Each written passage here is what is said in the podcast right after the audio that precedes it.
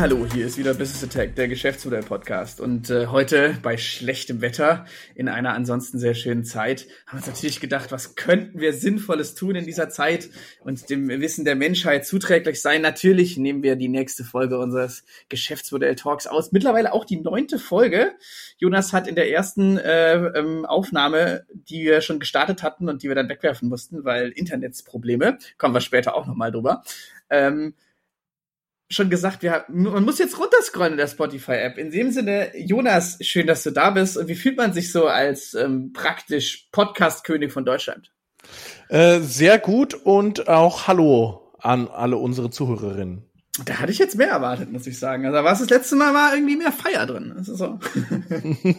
das kommt schon noch. Das kommt schon noch. Bin ja ein inhaltlich getriebener Mensch. Ja, genau. Einfach äh, seelisch tot, aber der Inhalt stimmt. Korrekt. So, was besprechen wir heute? Wir haben wieder vier schöne Themen vorbereitet. Es geht als erstes um die Investmentlandschaft in Europa, die gerade auch sehr sonnig aussieht. Dann geht's äh, mal wieder um Gorillas, die interessante Sachen machen und so Kerngrundsätze des Geschäftsmodellwesens ein bisschen vergessen. Dann geht's um äh, natürlich mal wieder um Amazon. Diesmal wollten sie interessante äh, Business-Entscheidungen treffen und am Schluss denken wir uns mal wieder was hat der Vollversager aus dem Innenministerium eigentlich jemals für uns getan? Danke für nichts, Horst Seehofer.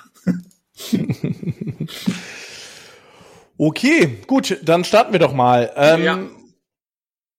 Erstes Thema, ähm, die VC-Investments in Europa äh, gehen durch die Decke, ja, von 16,2 Milliarden im Jahr 2015 äh, bis hin zu 38 Milliarden in 2020 und prognostiziert für äh, 2021 94 Milliarden. Das heißt, wir bewegen uns dort auch gerade, ich sag mal, vom, vom, vom, vom Anstieg, ja, und äh, nähern wir uns tatsächlich langsam asiatischen und am, nordamerikanischen VC-Investments an. Mhm. Das ist natürlich auf äh, ganz vielen Perspektiven interessant und spannend, auch aus einer Geschäft Geschäftsmodellperspektive, weil natürlich äh, die Startups, in die in Europa investiert wird und diese ganzen, ich sag mal, Unicorns in letzter Zeit, ähm, vor allen Dingen viel auch aus dem B2B-Bereich kommen. Mhm. Und äh, das ist ja sozusagen auch die klassische Stärke, ich sag mal, europäischer Startups. Ähm, gerade auch, ähm, ich sag mal, Produkte und Leistungen für Mittelständler und sowas anzubieten. Und da sehen insbesondere auch amerikanische Investoren aktuell gerade, wie man so schön sagt, viel Bang for the Buck. Ja, äh, nee, interessantes Thema und hat man so auch nicht kommen sehen. Also wir verfolgen dieses ganze Start-up-Ding und so weiter jetzt auch schon länger und ähm, es geht überall hoch. Also ich meine, diese Dichte und Nachrichten, es ist ja mittlerweile eher so, ach, da ist äh, gar keine wirklich so besondere Nachricht mehr, wenn mal wieder irgendwas aus Berlin oder sonst was äh, ein Unicorn geworden ist. Das geht mm. einfach in einer ganz anderen Frequenz, als äh, es so in der Anfangsphase gefühlt war. Und äh, auch die Tickets, die man so mitbekommt aus dem ganzen, sag ich mal, äh, erweiterten Freundeskreis und so weiter, wo dann was reinläuft, die werden einfach überall höher. Also auch hm. schon wirklich mit, äh, man kommt so langsam auch äh, gefühlt an ähm, sinnvolle äh, Angel Investments und so weiter. Also wo man nicht nach einem Jahr schon wieder eigentlich äh, komplett alles neu machen muss. Also es ist echt eine, eine krasse Entwicklung, die ich auch so nicht kommen habe sehen jetzt vor allem äh, dank der Pandemie und so weiter. Aber ich meine, was sind denn die Gründe dafür? Was meinst du? Du hast einen schon genannt. B2B-Startups sind äh, jetzt ganz groß. Das war wahrscheinlich schon immer so die große Stärke der europäischen, vor allem der deutschen, ähm, äh, sage ich mal, industriegeprägten Wirtschaft. Da fallen halt einfach sehr viele Industriedaten an. Das ist ja auch so ein Schwerpunkt so ein bisschen, ne? Genau. Also ich denke mal, der Hauptgrund ist natürlich vor allen Dingen viel Kapital im Markt, was Anlagemöglichkeiten sucht und sie insbesondere auch im Bereich VC anscheinend sieht, weil der erste Schritt, um damit ja viel VC in den Markt äh, vor allen Dingen reinfließt, ist ja erstmal, dass irgendein Fund geraced wird, also das heißt äh, gewisse äh, Financial Partner, Limited Partner und so weiter ähm, einem Fang, also einem Fonds Geld geben und der wiederum das dann reinvestiert in, in, in, in Startups, in welcher Phase auch immer, von Frühphase bis äh, Late Stage. So. Mhm, also das heißt, kurz hier nochmal für, also ich nehme an, das weiß auch jeder, aber je, je, je später man investiert im Normalfall, also je erprobter sozusagen das Geschäftsmodell schon ist, desto größer werden im Normalfall die Tickets. Also ich gehe mit ähm, relativ niedrigen Summen rein, krieg vier Shares und am Schluss bin ich halt bei äh, sehr, sehr großen Summen für relativ wenige Shares, einfach nur um die grundsätzliche Dynamik äh, da kurz nachzuzeichnen. So. Naja, klar, vor allen Dingen ist das Risiko ja auch geringer. Der mhm. Product Market Fit hat in der Regel schon stattgefunden.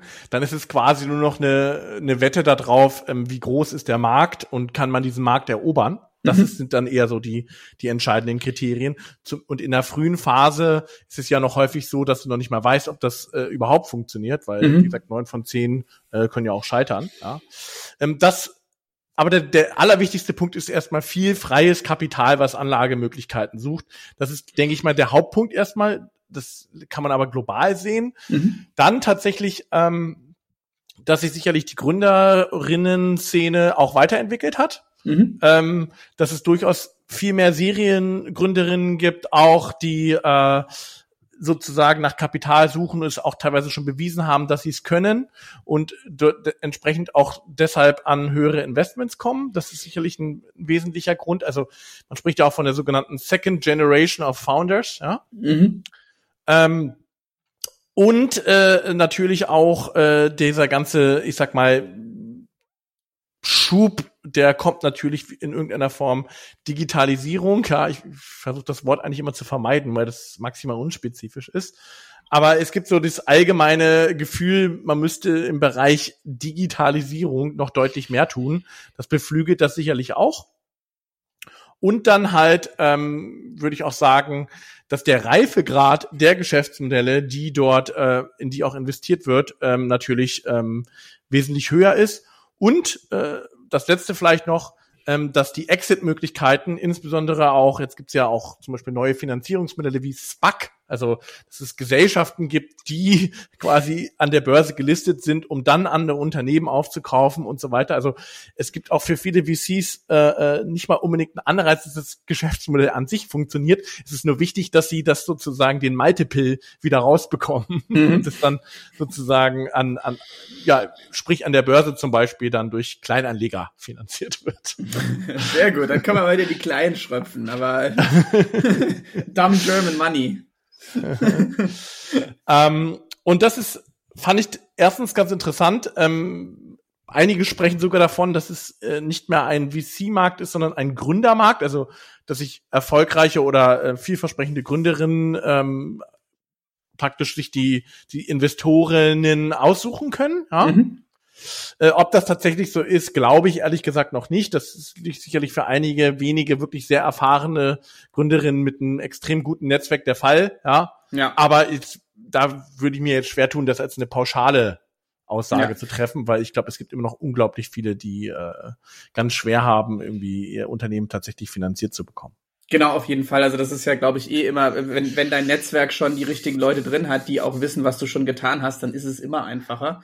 Und ähm, ich glaube aber halt ein wichtiger Punkt ist, dass halt, wenn man mal äh, es als junger oder als äh, Erstgründerin geschafft hat, an diesen Punkt zu kommen, dass man ein Investment bekommt, dann kriegt man jetzt halt auf einmal Summen fürs Erstinvestment, die auch mehr Sinn machen. Also wo ich dann wirklich mal, ohne Leute äh, komplett auszubeuten, zwei, drei, vier EntwicklerInnen äh, einstellen mhm. kann und noch äh, jemand fürs Marketing und noch jemand fürs Sales. Das reicht ja am Anfang. Aber also, aber die kann man dann für zwei Jahre tragen. Und das ist, glaube ich, der ganz wichtige Unterschied, der dann auch für so na nachhaltiges, ähm, eher nachhaltigere Start-up-Szene in, in, in Summe praktisch spricht. Ein weiterer Punkt, der mir noch auffällt, also man sieht jetzt, glaube ich, auch so ähm, langsam diese Netzwerkeffekte, die ja immer auch die Stärke des Silicon Valley zum Beispiel waren. Also man hat jetzt halt einfach zum Beispiel in Berlin ganz stark einfach diese Verzahnung von VCs und äh, Startups und ähm, ehemaligen GründerInnen, die jetzt zum Beispiel Angels geworden sind und so weiter. Also diese Netzwerkeffekte, dass da auf einmal mittlerweile sehr viele Leute sind, die wissen, was man tut oder wie man etwas tut, um halt ein digitales Business vor allem meistens ziemlich schnell nach oben zu pushen, die hat einfach zugenommen. Und da ist jetzt auch einfach viel mehr Seniorität, würde ich jetzt mal sagen, im Markt und halt auch wahrscheinlich einfach, sage ich mal, mehr Empirie, weil man hat jetzt einfach so langsam auch für den, sage ich mal, europäischen Raum wahrscheinlich einfach bessere ähm, Gefühle, die durch Daten unterfüttert werden kann. Weißt du, was ich meine? Ja, ein, ein wichtiger Punkt, äh, der auch in dem Artikel aufgeführt wurde, bei Business Insider, den wir dann auch nochmal verlinken werden, fand ich auch noch ähm, mehr Offenheit in der Old Economy. Mhm. Und da würde ich noch mal ein bisschen unterscheiden. Also, wenn es jetzt wirklich einfaches Venture Capital gibt für Gründerinnen, ja, mhm. dann macht es nicht unbedingt Sinn, jetzt sich tatsächlich dann irgendwie ein Investment von Volkswagen Ventures zu holen oder so. Ja? ja. Das macht vielleicht nicht so sehr Sinn. Aber die Unternehmen sind etwas offener jetzt ähm, auch bereit, mit Startups zusammenzuarbeiten. Mhm. Und das ist natürlich vergrößert natürlich automatisch für dich als äh, Startup dann auch den Markt. Ja. ja. Und ich denke, das spielt eine Rolle und ähm, wir bewegen uns zum ersten Mal tatsächlich, ich sag mal, in wirklich eher einer global, also zumindest in diesem speziellen Bereich, ja, mhm. eine global denkende Wirtschaft. Das heißt, ja. Investorinnen investieren zum ersten Mal wirklich global. Ja. Also das heißt, es kann sein, dass du als Berliner VC äh, mit einem asiatischen VC äh, mit einem amerikanischen VC äh, gemeinsam investierst. Und das sind ja äh, Konstrukte, die es in der Vergangenheit ja kaum gab. Ja? ja. Also da war das mal eine absolute Ausnahme, ja. Ähm, und jetzt äh, schon viel früher und die Investmententscheidungen werden auch viel schneller getroffen. Mhm. Ähm, ein Beispiel, was immer da aufgeführt wird, ist Tiger Global. Mhm. Das ist so einer der größten äh, VCs äh, weltweit. Und die sagen, we make investment decisions in 27 hours. Okay, das ist, das ist eine Ansage. auch sehr datengetrieben natürlich, mhm. ne? Ja. Ähm, machen jetzt auch nicht Seed-Finanzierung, sondern haben dann schon mal ein grundlegendes Verständnis natürlich, was das Unternehmen ist. Mhm. Aber ähm, da merkst du mal, was das für eine Geschwindigkeit einfach ist. Ne? Also ja. äh, das ist, äh, ich sag mal, dieser allgemeine Trend, was wir auch schon lange sagen, ja, also dass sozusagen nicht der, nicht die grundsätzliche Wirtschaftsstruktur sich verändert, nur die Geschwindigkeit sich verändert und das mhm. natürlich dann zu äh, äh, dafür führt, dass man sich sozusagen adapt or die, könnte man mhm. fast sagen, ja. Ähm, dass das natürlich äh, sich total äh, beschleunigt, das lässt sich auch in, da drin äh, begründen.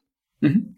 Und ich sag mal, wenn man jetzt noch mal Richtung Richtung der Geschäftsmodellsystematik guckt, ist es ganz interessant, dass ähm, es natürlich dann dort auch mal so gewisse Hypewellen gibt. Über Flash-Supermärkte sprechen wir ja gleich noch. Ja, mhm. äh, da, es gibt dann natürlich so gewisse Schwerpunkte, in die das Geld reinfließt, aber ähm, auf jeden Fall, ähm, und gerade wenn man auch über europäische VCs nachdenkt, ähm, gibt es jetzt auch immer mehr Investitionen eben, wie gesagt, in den B2B-Bereich, der nicht ganz äh, so offensichtlich ist. Also ich würde mal sagen, von den ganzen Investments bewegen wir uns auch stark nicht nur von einem B2B-Markt, äh, B2C-Markt, der klassisch die Startups waren, weil die natürlich dort auch sozusagen ihre Erfahrung mit der Kundenschnittstelle ausspielen konnten, auch stärker hin zu einem B2B-Markt. Und das erfordert natürlich auch ein anderes Gründerinnenprofil. Mhm, das auf jeden Fall. Also da haben halt die Leute, die mal in der Industrie gearbeitet haben, zum Beispiel einen Vorteil, wenn man zum Beispiel so Einkaufsprozesse und Salesprozesse in solchen Organisationen äh, kennt. Einfach oder einfach kennt, so, da war das Komma irgendwie falsch gesetzt in meinem Kopf. Aber äh, was noch, also ich fand dein Argument der Geschwindigkeit nochmal sehr wichtig und auch das ist vielleicht auch so ein Grund, man bekommt jetzt immer mehr mit, dass es halt genau in Unternehmen zum Beispiel besondere Schnittstellen nochmal gibt für Einkaufsprozesse und so weiter, die dezidiert mit Startups zusammenarbeiten, mhm. wo dann halt gewisse Regelprozesse, gewisse Qualitätsregelungsprozesse, die wichtig sind, vor allem für Produktionsumgebungen mhm. und so weiter, dass die dezidiert da praktisch ähm, Lower Standards bekommen, so einen kleinen Sandkasten, um mhm. halt eben genau das zu machen, weil daran scheitert's ja wirklich ganz oft und dann sind alle irgendwie bisschen enttäuscht. Ähm, aber es bringt halt auch meistens nichts, wenn ich ähm, oder das ist aus der bitteren Erfahrung erstanden, dass es halt irgendwie keinen Sinn macht, wenn ich ein, keine Ahnung, zehn Mann und Frau Team hab, äh, das dann auf eine Einkaufsabteilung mit 500 Leuten trifft, so ungefähr. Und dass das dann irgendwie in der Geschwindigkeit, im Mindset und überhaupt in dem allem nicht so ganz zusammenpasst, das wurde auch so ein bisschen gelernt auf, ähm, auf, auf Corporate-Seite und das darf man, glaube ich, auch immer nicht vergessen, weil wir schimpfen ja immer gern auf diese Konstrukte, aber es sind ja trotzdem auch lernfähige Konstrukte, so, ne? Mhm. Genau, die Frage ist, lernen Sie schnell genug? das ist, glaube ich, das äh, entscheidendes Kriterium auch in der Bewertung, ja. Mhm. Ähm, und was ich total interessant finde, ist natürlich, weil der VC-Markt ist ja letztlich dann auch wieder eine, eine Wette. Ne? Mhm. Wie geht diese Wette aus?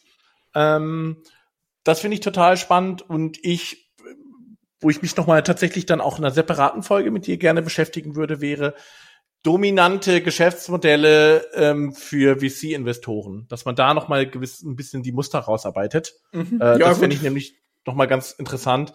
Ich meine, die meisten veröffentlichen, veröffentlichen es ja auch, ne, mhm. was für die die Muster sind. Ja. Also ganz also die berühmte eine Milliarde muss der Markt groß sein. Ne? Das ist ja immer so ein Wo so, dann immer so, alle äh, im, im, im Pitch-Deck ähm, panisch versuchen, das jetzt irgendwie einigermaßen hinzurechnen. Absolut. Also gibt's ja dann immer diesen TAM, ne? also diesen Total Addressable Market. Mhm. Und äh, der sollte natürlich immer eine Milliarde sein. Und da merkt man es natürlich auch total. Äh, ähm, das kann man sich natürlich hinbiegen. Ne? Ich kann natürlich auch sagen, äh, irgendwie ähm, ich verkaufe ähm, irgendwie eine Schraube, aber der deutsche Wohnungsmarkt sind doch irgendwie, keine Ahnung, 200 Milliarden. Ne? Ja.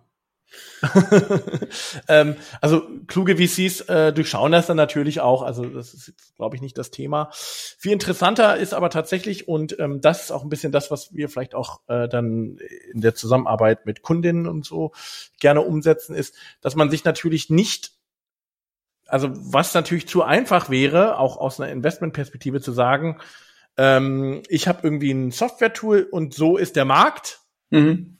und da nehme ich einen Share von. Ja, das. So funktioniert ja VC nicht. Ja? Nö. VC funktioniert ja so, so könnte der Markt sein und davon will ich den Share haben. Ja. ja? Und so zu erkennen, sozusagen auch, ich sag mal, von der Vision oder ich sag mal auch von dem, wie man etwas entwickeln kann, ja, das ist, glaube ich, das Entscheidende, dass man sich überlegt, na ja, okay, verstanden. Eigentlich, ähm, also auch wie zum Beispiel die Erkenntnis, die du letztes Mal hattest mit der vertikalen Integration bei Flash-Supermärkten, mhm. ja, ähm, dass man sagt, ja klar, also das ist sozusagen das heutige Geschäftsmodell, aber eigentlich ist das das Spielfeld. Ne? Und mhm. zu begreifen, was ist das eigentliche Spielfeld für mein Geschäftsmodell? Ja? Und das auch zu diskutieren, das ist, das ist, da lohnt sich wirklich jedes Strategie-Meeting auch schon früh in einer frühen Startup-Phase, ja? Mhm. Ähm, weil du dann weißt, naja, okay, das ist mein heutiges Spielfeld, aber das ist das Spielfeld, wo ich eigentlich hin will. Ja, das Und, andere sind äh, Krücken. Genau, das andere sind Krücken, Ressourcenknappheit und so weiter, ja. ja. Ähm, Genau, da hast du mir jetzt aber wirklich die goldene Brücke gebaut, was man auch noch äh, sehr gut im Blick haben sollte im Geschäftsmodell, sind so seine, ähm, sage ich mal, Key Resources heißen die auf dem Canvas und äh, die Bedeutung eben dieser für die Dynamik in meinem Geschäftsmodell, weil wir reden nochmal über Gorillas. Gorillas ist ein Flash-Supermarkt-Modell. Willst du nochmal ganz kurz zusammenfassen, um was es, was sich mit den äh, Flash-Supermärkten so auf sich hat? Flash-Supermärkte bedeutet, dass ähm, über eine lokale Mikro-Hub-Struktur eine Lieferung in einem kurzen Zeitraum, bei Gorillas ist zum Beispiel das Wertversprechen äh, zehn Minuten, mhm. ähm, Waren des täglichen Bedarfs, das heißt, ich sag mal, gutgängige, ähm, gutgängige äh, Supermarktprodukte äh, ähm, geliefert werden, ähm, häufig natürlich noch im, im, im städtischen Bereich oder fast ausschließlich im städtischen Bereich, weil man dann die Abdeckung hat. Und äh, das wesentliche Ziel sozusagen des Geschäftsmodells ist zum einen diese sogenannte Unique Economy, das heißt, es zu schaffen, in einem gewissen Stadtbereich möglichst viele äh, Bestellungen zu generieren, diese zu optimieren und vor allen Dingen auch diese Logistik dahinter ähm, zu optimieren. Und die Schlüsselressource dabei sind dann vor allen Dingen die äh, Fahrerinnen oder auch, wie Gorilla sie nennt, die Rider, ähm, weil das ganze Geschäftsmodell kann natürlich nur funktionieren, wenn du auch entsprechend zum einen Packer als auch pa Packerin als auch Riderin hast, die das dann innerhalb von zehn Minuten mit ihren Elektrofahrrädern umsetzen können. Ja, und genau hier knirscht's etwas, weil ähm, wir haben hier wieder dieses klassische Problem der Gig Economy so ein bisschen, wobei die ja nicht so richtig Gig Economy sind, sondern wie ich äh, meine, dass es oftmals 450 Euro Jobs sind.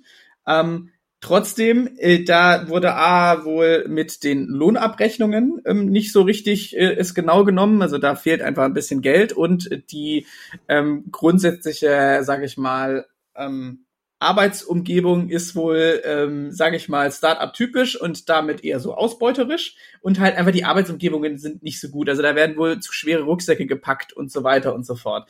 Ist im, im in Folge gab es jetzt ähm, und genau, es wurde auch, ähm, das war dann ja aus das Auslöseevent, es wurde ein Fahrer ähm, einfach entlassen ohne Angabe von Gründen. Das sind wohl immer nur Einjahresverträge mit einem halbes, halben Jahr Kündigungszeit. Also das ist schon mal ungünstig für den Arbeitnehmer, die Arbeitnehmerin. Und genau da wurde einfach jemand entlassen ohne wirkliche Gründe und da hat sich ein wilder Streik entwickelt. Und ähm, dann ist halt in so einem Geschäftsmodell sofort das ganze Business down oder halt diese Mikrohubs, die ich habe.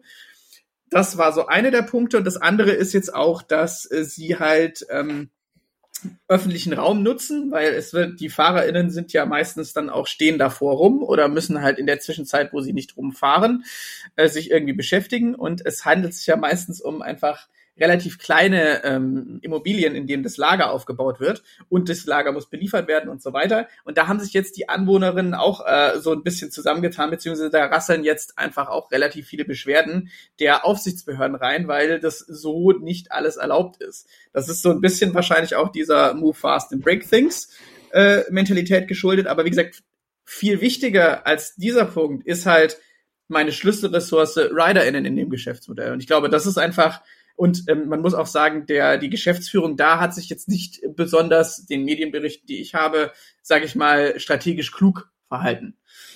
Ja, also sie sagen schon Riders Company und so, also ich sag mal, wenn man den, ich habe ja auch einen Podcast da mal mit dem Gründer gehört und so, der hat ja auch gesagt, er möchte gerne irgendwie, dass seine Rider auch sag ich mal, dezent aussehen, dass das alles passt und so. Immerhin zahlt er ihnen auch die Fahrräder und so, das wäre die, die nächste Stufe, wenn, wenn die Leute sogar noch ihr eigenes Arbeitsgerät äh, bezahlen müssen. Ich glaube, das waren auch so diese Lieferando-Ansätze. Da haben sie schon ein bisschen gelernt. Ich sag mal, das mit der Lohnabrechnung und Co., ich glaube, das ist natürlich schrecklich, aber das ist auch, glaube ich, im Bereich Wachstumsschmerzen einzuordnen. Also die müssen jetzt irgendwie noch 30 Accountants heiern oder so. Ja. Mhm. Ähm, das Interessantere ist tatsächlich das Thema Manage der Schlüsselressourcen. Ja? Also was du ja auch gesagt hast, dass man da sich überlegt, wie kann ich das so gestalten, dass es wirklich attraktiv ist. Soweit ich weiß, machen die sich aber auch Gedanken darüber. Auch zum Beispiel die Frage ist ja auch, was sind meine Karrieremöglichkeiten als äh, Fahrerin? Ne? Mhm. Also gibt es da wirklich einen Aufstieg? Ne? Also ja. wie kann so ein Aufstieg aussehen? Also das ist ja auch interessant, weil das ist ja auch mal wichtig für, für Leute, wenn das jetzt nicht nur ein reiner Nebenjob sein soll, dass ich in irgendeiner Form auch die Möglichkeit habe, mich in einem Unternehmen zu entwickeln. Ähm, also das, das glaube ich, äh, sehr entscheidend und das Manage von äh, Schlüsselressourcen. Also auch da wieder, ich muss eigentlich ein bisschen antizipieren, ähm, wenn ich jetzt so schnell wachse, dass ich äh, auch Strukturen schaffe, die das äh, hinbekommen. Mhm. Muss man dazu sagen, dass das Unternehmen irgendwie mal ein Jahr alt ist oder so. Ja.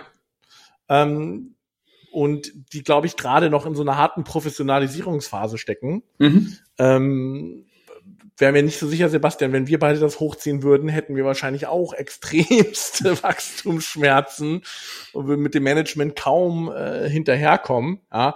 Mhm. Nichtsdestotrotz ähm, ist das ja keine Entschuldigung. Also ich muss sozusagen, wenn ich sage, ich bin I'm a Riders Company, dann muss ich natürlich alles dafür tun, dass die äh, auch glücklich sind. Mhm. Und vielleicht auch in, auf der Analyseebene ist es ja auch tatsächlich ganz interessant, dass man ja sagt, das ist ja eigentlich, haben wir ja auch im, im, im Vorgespräch schon ein bisschen drüber gesprochen, ja eigentlich keine Tech-Company, sondern eigentlich eine irgendwie Fast Logistics Company, würde ich ja. jetzt mal nennen. Ja, und wenn das das der Fall ist, dann muss ich auch dort sozusagen das meiste Geld, Energie und so weiter reinstecken mhm. und, äh, und, und das auch managen. Ähm, und da stellt sich natürlich dann die Frage, ja, also wirklich die Frage, wie schaut es dann von den Margen aus? Ja, also was heißt, ähm, viele andere Modelle in der Vergangenheit sind ja daran gescheitert, dass sie diese Unique Economy nicht hinbekommen haben, also nicht genügend Bestellung oder der Warenkorb zu klein. Ja? Mhm. Ähm, und da ähm, stelle ich mir die Frage, also sozusagen, schafft es, also ist dein Geschäftsmodell so tragfähig, dass du zum Beispiel auch im Rider vielleicht 20 Euro oder sowas zahlen kannst, ja? Ja. Das wäre also, für mich die Frage dabei. Genau, das ist ja dann im Endeffekt, da muss es ja dann hinlaufen. Also ähm, ich fand alle Punkte richtig, die du gesagt hast. Also ein Punkt, der mir noch einfällt, das ist halt, glaube ich, natürlich, man darf nicht vergessen, wenn man, also das ist ein Einhorn nach einem Jahr. Das ist an sich schon einfach total kaputt, wenn man drüber nachdenkt. Mhm. Und dass, äh, dass natürlich da nicht alles richtig laufen kann per Definition, das ist mir auch bewusst. Aber ich glaube, das ist so dieses allgemeine Phänomen von Schlüsselressourcen. Das ist so wie, keine Ahnung, die super wichtige Abteilung, ohne die, die ganze und das ganze Unternehmen nicht läuft, die gibt's immer. Und solange die einfach funktionieren, werden die nicht gewertschätzt. Mhm. Und sobald einfach mal was nicht läuft, ab dann wird erst immer der Wert klar, genau dieser Abteilung. Und das ist wahrscheinlich auch, liegt in der Natur des Menschen einfach und in der Natur von Unternehmen. Im Normalfall ist es auch kein Problem, aber wenn ich halt von vornherein dieses Geschäftsmodell habe, ich muss in zehn Minuten die, äh, die, die, die Produkte oder den Einkauf zu den Kundinnen bringen, dann ist einfach von vornherein klar, was meine absolute Schlüsselressource ist. Und dann muss ich da halt einfach gucken, dass ich einigermaßen attraktiv bin und dass es da schnurrt. Und ähm, zum Beispiel haben sie ja auch gegen ähm, eine Gewerkschaft, die sich da bilden soll und so, haben sie hart versucht, die Union Busting zu machen und so weiter. Mhm. Ähm, das sind halt alles Sachen, damit erhöhe ich jetzt wahrscheinlich nicht unbedingt das Betriebsklima. Und ich habe ja von vornherein sehe ich ja, dass ich strategisch in einer ganz, ganz schlechten Verhandlungsposition bin. Sieht man ja zum Beispiel immer auch an der GDL, die einfach mal ganz Deutschland lahmlegen kann, was den Superverkehr an, angeht. Und mhm. das ist halt einfach, das ist ja auch eine strategische, hochstrategische Frage und vor allem auch was, äh, wenn, also keine Ahnung, wenn wir uns mit dem näher beschäftigen müssten. Du hast angefangen in der Corona-Zeit, wo alle, sage ich mal, ähm, Leute, die frisch in die Stadt kommen und so weiter, einen Job brauchen, gerade keine wirklich andere Möglichkeit hatten als sowas, weil es Corona-Krise war. Strategisch wird es super interessant, ob sie überhaupt noch genügend RiderInnen finden, die das dann mitmachen. Weil es ist kein einfacher Job, da gehe ich jetzt mal nicht von aus. Und das ist einfach Knochenjob.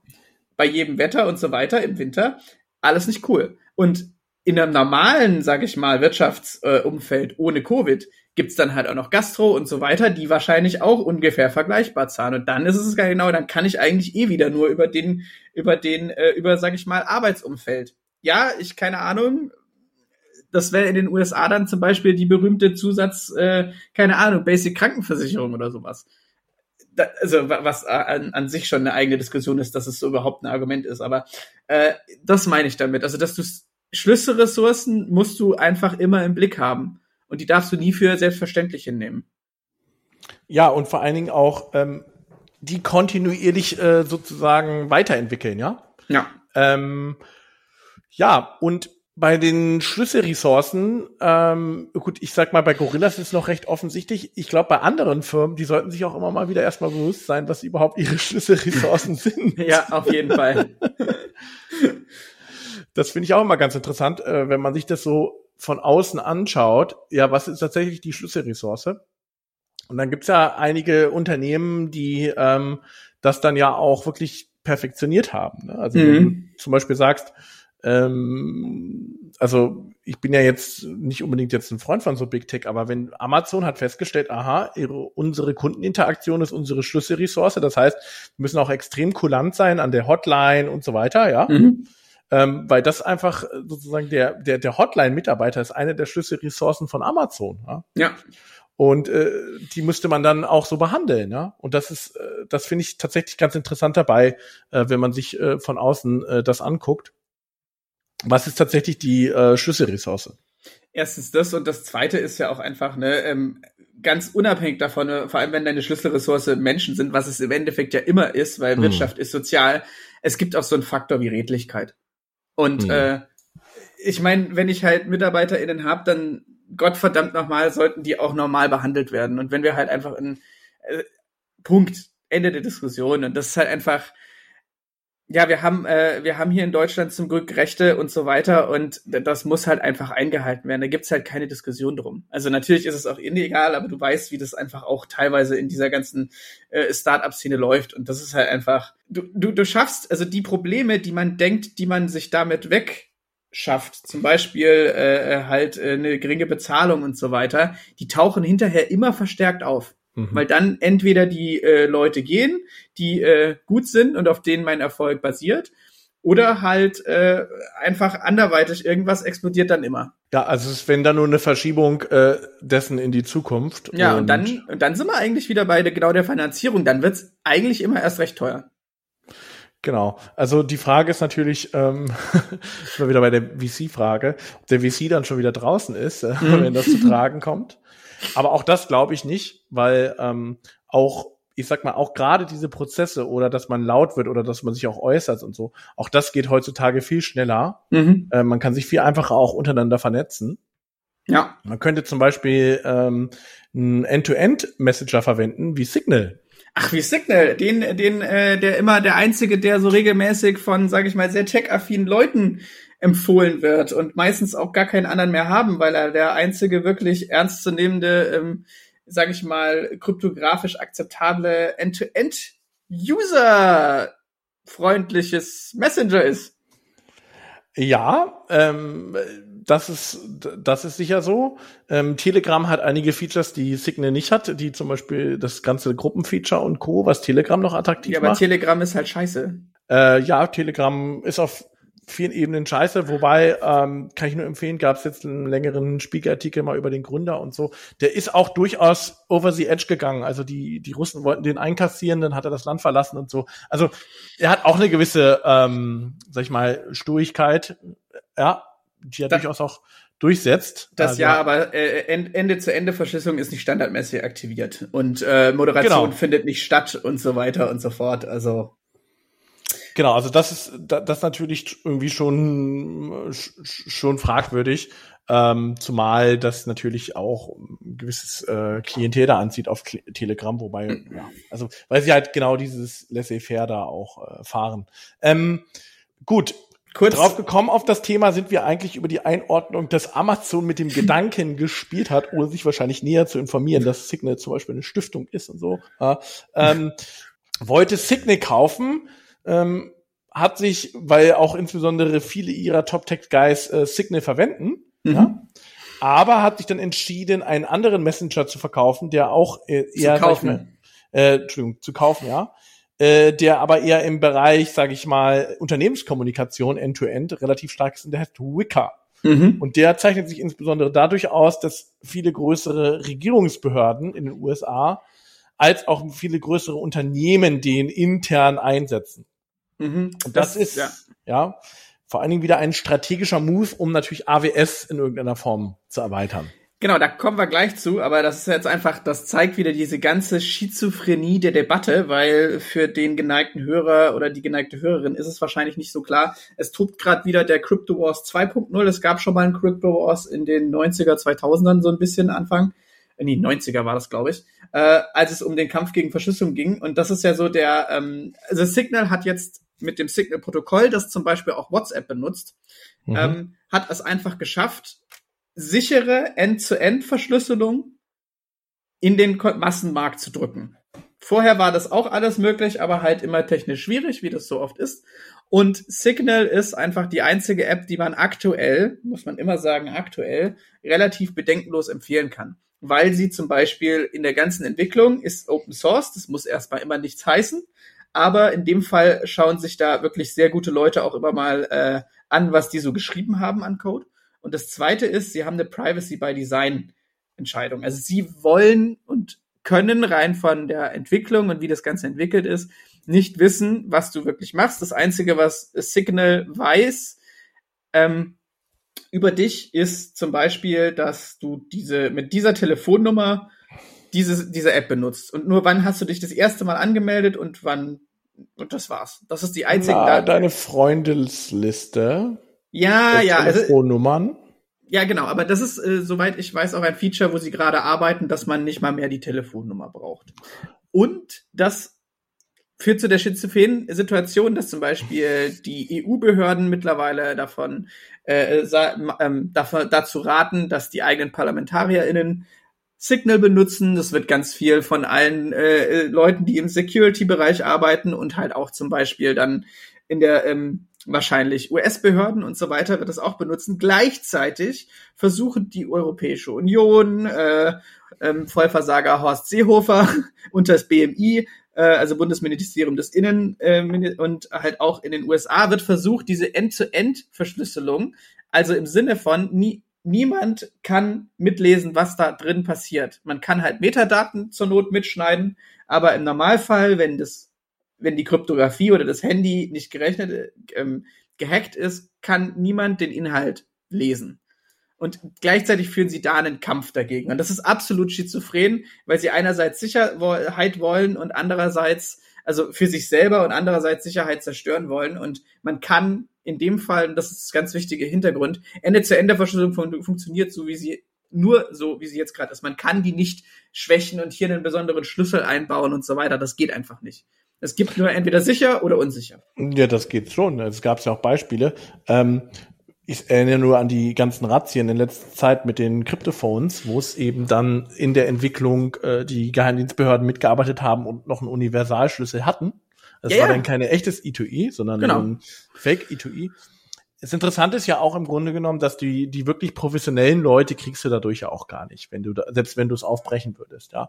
Das heißt, es ist dann ja. wieder, du würdest dann wieder irgendwie Kleinkriminelle kriegen und so, ja. ja. Ähm, und den wirklich professionelle OK würdest du dadurch gar nicht äh, bekommen. Ja. Weil die ja schon lange sich da äh, mit der Thematik auch beschäftigen. Ja? Oder ja, sie die machen so krasse Sachen wie sie treffen, sie schreiben sich vielleicht gar nicht digital, sondern haben dann so Botensysteme und so weiter. Also ja, ja. also das ist, ne, das ist halt ähm, im Grunde genommen kriegt man dann wirklich nur wieder sehr spezielle äh, spezielle Leute und wirklich nicht unbedingt die äh, nicht die breite Masse, macht es aber für die breite Masse dann natürlich äh, äh, fundamental unsicherer. Das Einzige, was an äh, Signal immer noch ein bisschen äh, kritisiert wird, jetzt sag mal aus einer Puristenperspektive, ja, ja es ist, ist halt dass es nicht dass es zentral ist. Ja, aber also da kann man jetzt, da kenne ich mich auch technisch einfach zu wenig aus. Der Gründer, den hast du ja den Talk auf dem CCC gesehen, der ist mhm. ja ein mhm. Verfechter von zentraler Architektur.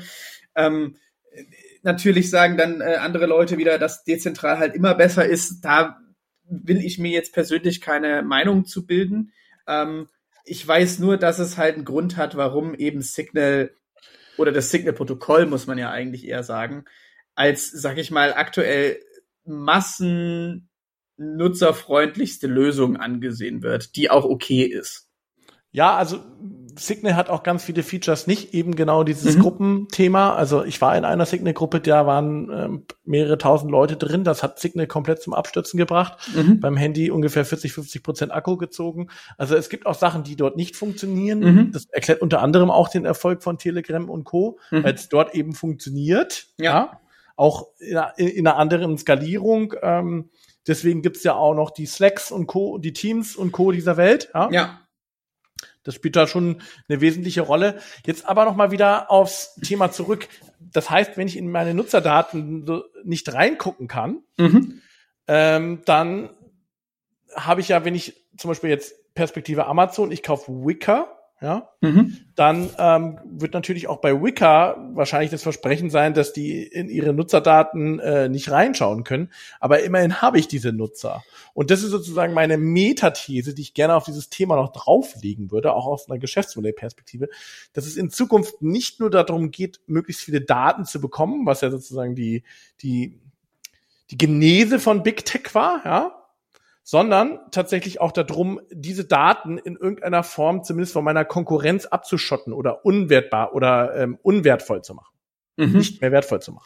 Ich meine, das ist ja erstmal der Punkt, ne, wer hat uns verraten, Metadaten? Die hast du ja, kannst du ja trotzdem haben. Also wenn du jetzt zum Beispiel Signal ist so designt, dass sie die nicht haben, aber das kannst du ja trotzdem haben. Wann hast du die angemeldet? Hast hast du, wie groß war zum Beispiel das, der Blog, den du geschickt hast und so weiter. Und der reicht ja aus. Jeder, der sich ein bisschen mit dem ganzen NSA-Thematik auch im Snowden beschäftigt hat, das reicht ja auch schon aus. Die brauchen gar nicht mehr. Es wird dann eher wahrscheinlich, ähm, ja, ähm, End-to-End-Verschlüsselung als weiterer äh, Gitterstab im goldenen Käfig. So, das ist doch deine These.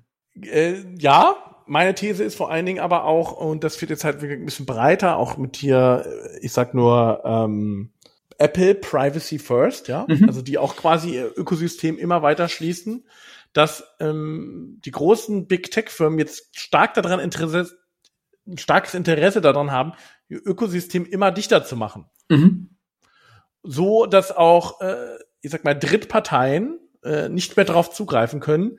Und das ist natürlich insbesondere für den Werbemarkt natürlich extrem entscheidend. Mhm. Weil das zum Beispiel dann Drittadvertiser, ähm, wenn die dann nicht mehr die vernünft, äh, also die nicht mehr in die Daten kommen, nimmt natürlich auch der Wert äh, entsprechend ab. Mhm. Und ähm, das finde ich, fand ich eigentlich noch sehr interessant aus einer Geschäftsmodellperspektive daraus, man jetzt an unterschiedlichsten Stellen merkt, dass die äh, Big Tech versucht, ihre eigenen Ökosysteme immer weiter abzuschirmen und auch in Kauf nehmen, dass es natürlich auch für sie die Daten weniger wert werden. Aber noch wichtiger ist, dass sie für die anderen noch weniger wert sind.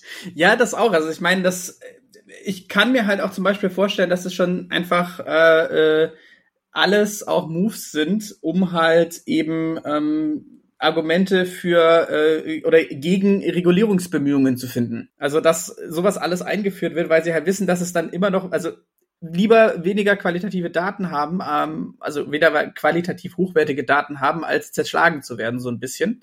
Und äh, ein anderes Argument, was ja sein kann, was immer auch jetzt zum Beispiel in einem neuen ähm, Gesetzesvorschlag in den USA gefordert wird, dass es sowas wie Interkorporabilität zwischen den Diensten geben soll. Also dass ich sehr einfach oh. umziehen kann, wie das, also es geht noch nicht einfach, aber es geht zum Beispiel mit einer äh, Mobilfunknummer ist.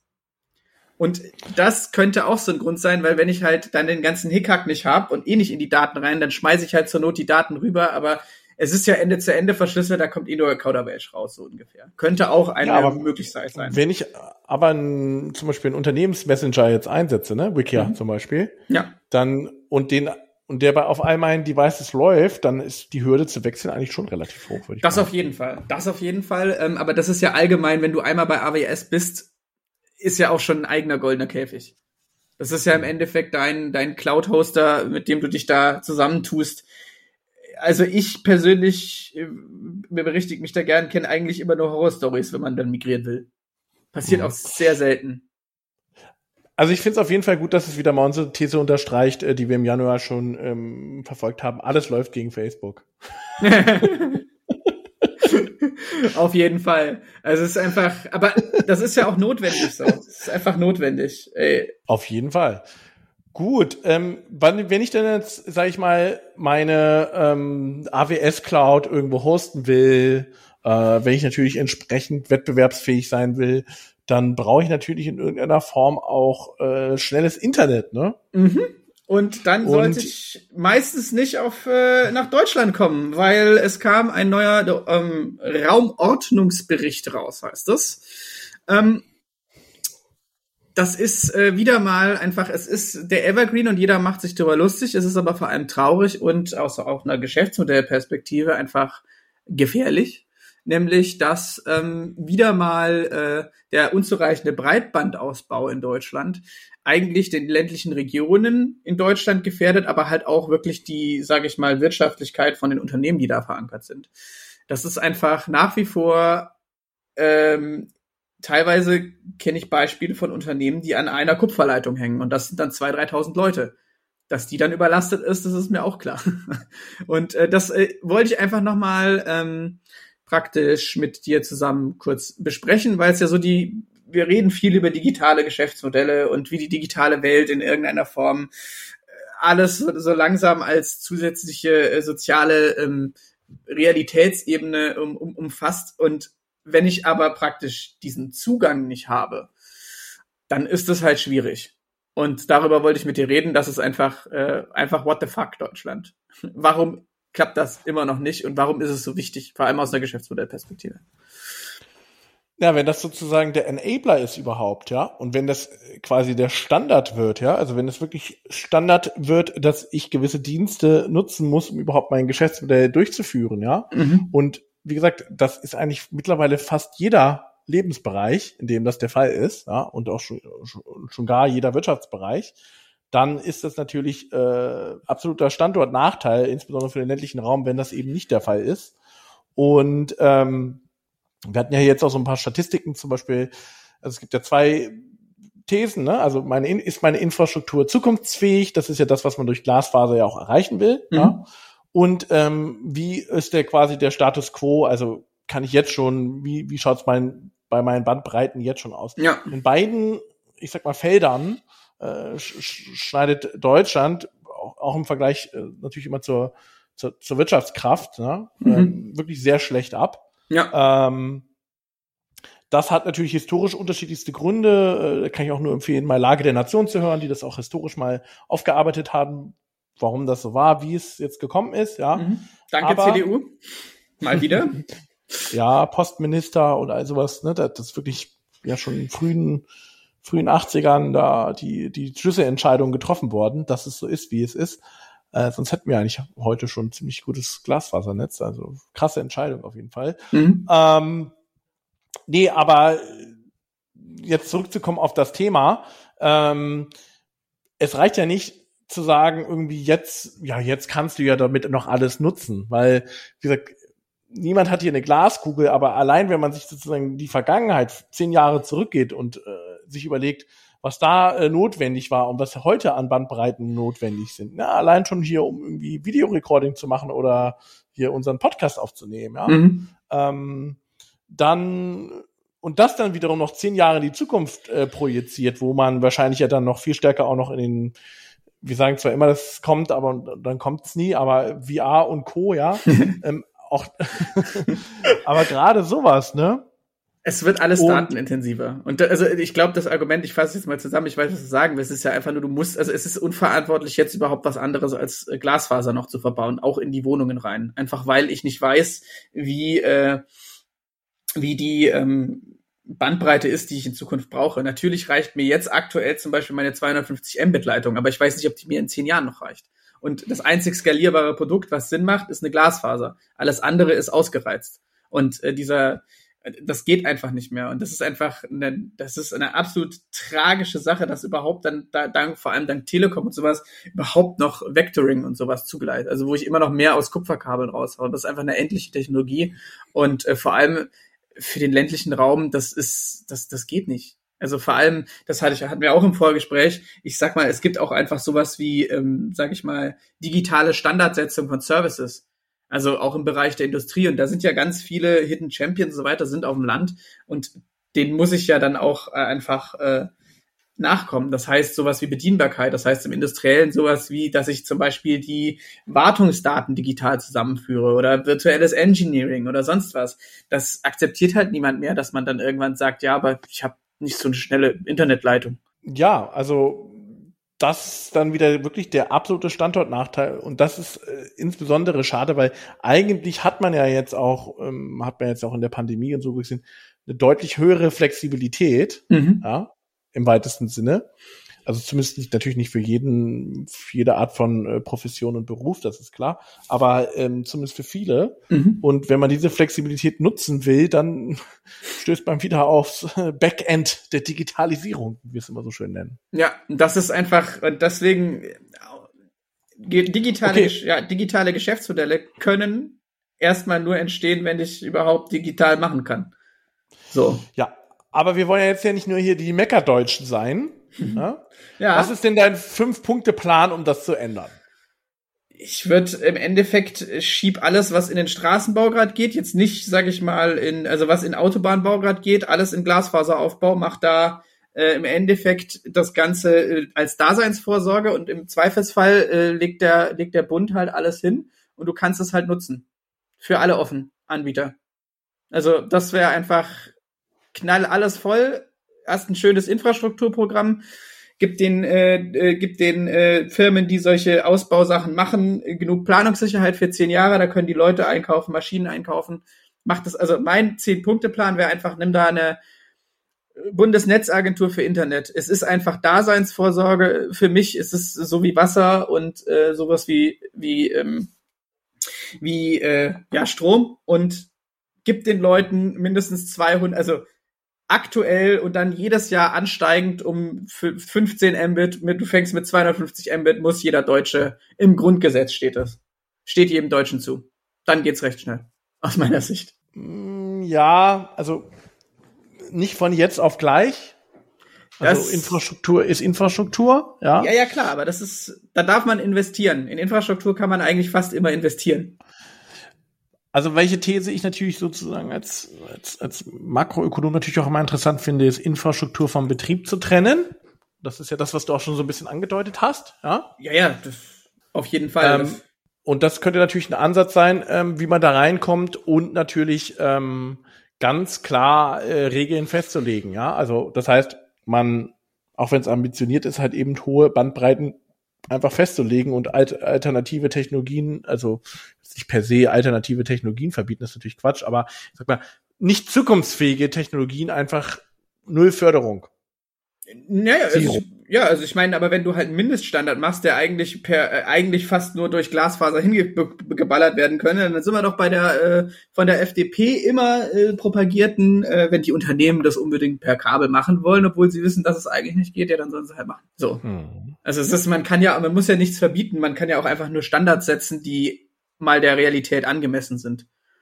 Und ähm, die Realität ist jetzt halt einfach, äh, ich wohne äh, mit meiner Partnerin zusammen und äh, die ist auch im, im, im Data Science Bereich. Hier laufen pro Tag, äh, wenn wir beide voll im Homeoffice sind, einfach 75 Gigabyte mindestens an Daten durch. Und das ist dann nur der Download, nicht der Upload. Und das ist halt eine Realität, die einfach schon da ist. Und wir haben das Glück, dass wir in einem urbanen Raum sind, wo das noch geht. Aber das heißt nicht, dass wir auch schon hier überall in Berlin, wo wir wohnen, einfach die ganze Zeit Glasfaser haben. Ist auch ganz interessant. Also es gibt ja, ich habe da auch schon schon einige Berichte gelesen, auch im ländlichen Raum, sage ich mal, wo wo jetzt ja dann so Working Work-Life-Communities entstehen mhm. sollen, ne? Ja. So ein bisschen auch, um den ländlichen Raum wieder zu beleben. Und das erste, was natürlich der Bürgermeister dann immer erstmal versichern muss, ist, dass er für diese Work-Life-Communities auch eine vernünftige Internetverbindung bereitstellt, was halt häufig nicht der Fall ist. Ne? Ja, und das geht, aber das geht halt einfach nicht mehr. Deswegen, es ist eine Daseinsvorsorge. Und das ist einfach Wahnsinn, dass das immer noch nicht angekommen ist. Vor allem in die, aber es ist halt wieder, das ist, es, es wird immer halt Politik gegen Jüngere gemacht. Gegen die jüngere Generation. Das ist einfach, und das ist Wahnsinn, weil es, es sägt halt wirklich unmittelbar an unserer Zukunftsfähigkeit. Es würde auch niemand, ja. Auf, ja, würde auch niemand auf die Idee kommen, äh, auf einmal Straßen verfallen zu lassen hier in Deutschland. Hm. Das schlägt ja auch den schönen großen Bogen dazu, dass auch dort natürlich die Veränderungsgeschwindigkeit wieder schneller wird, ne? Mhm. Nicht auch der exponentielle Anstieg äh, der Datenraten, ja. Ja. Und ähm, das heißt, dass auch dort sozusagen die Veränderung natürlich dann auch schneller angepasst werden muss und auch mit, ein, mit einem ganz anderen Nachdruck. Ja, über, über das Klima haben wir heute noch gar nicht gesprochen, das ist genauso. Ähm, und das, das ist ja das, was man, was man momentan so spürt, ja. Ähm, und ich denke auch, das ist einfach etwas, was, ähm, ich sag mal, auch, ich sag mal, über dieses enge Thema Geschäftsmodell hinausgeht. Das ist sozusagen so eine Art Metathema, was man mhm. äh, da anschaltet.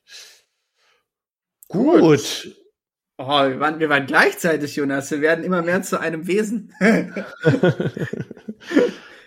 genau. Wie immer, ich mach mal die Abmoderation. Die letzte Mal, als du gemacht hat sich komisch angefühlt, Jonas, ja. Also, ja. wie immer gilt, falls ihr uns widersprechen wollt, falls ihr Kritik habt, falls ihr Ergänzungen habt, falls ihr Fehler von uns findet, wird alles passieren, ist wunderbar. Schreibt uns eine Mail an, Jonas podcast at businessattack.de. Genau, und wir sind immer wie immer offen für Austausch. Wir freuen uns über alles, worüber wir reden können.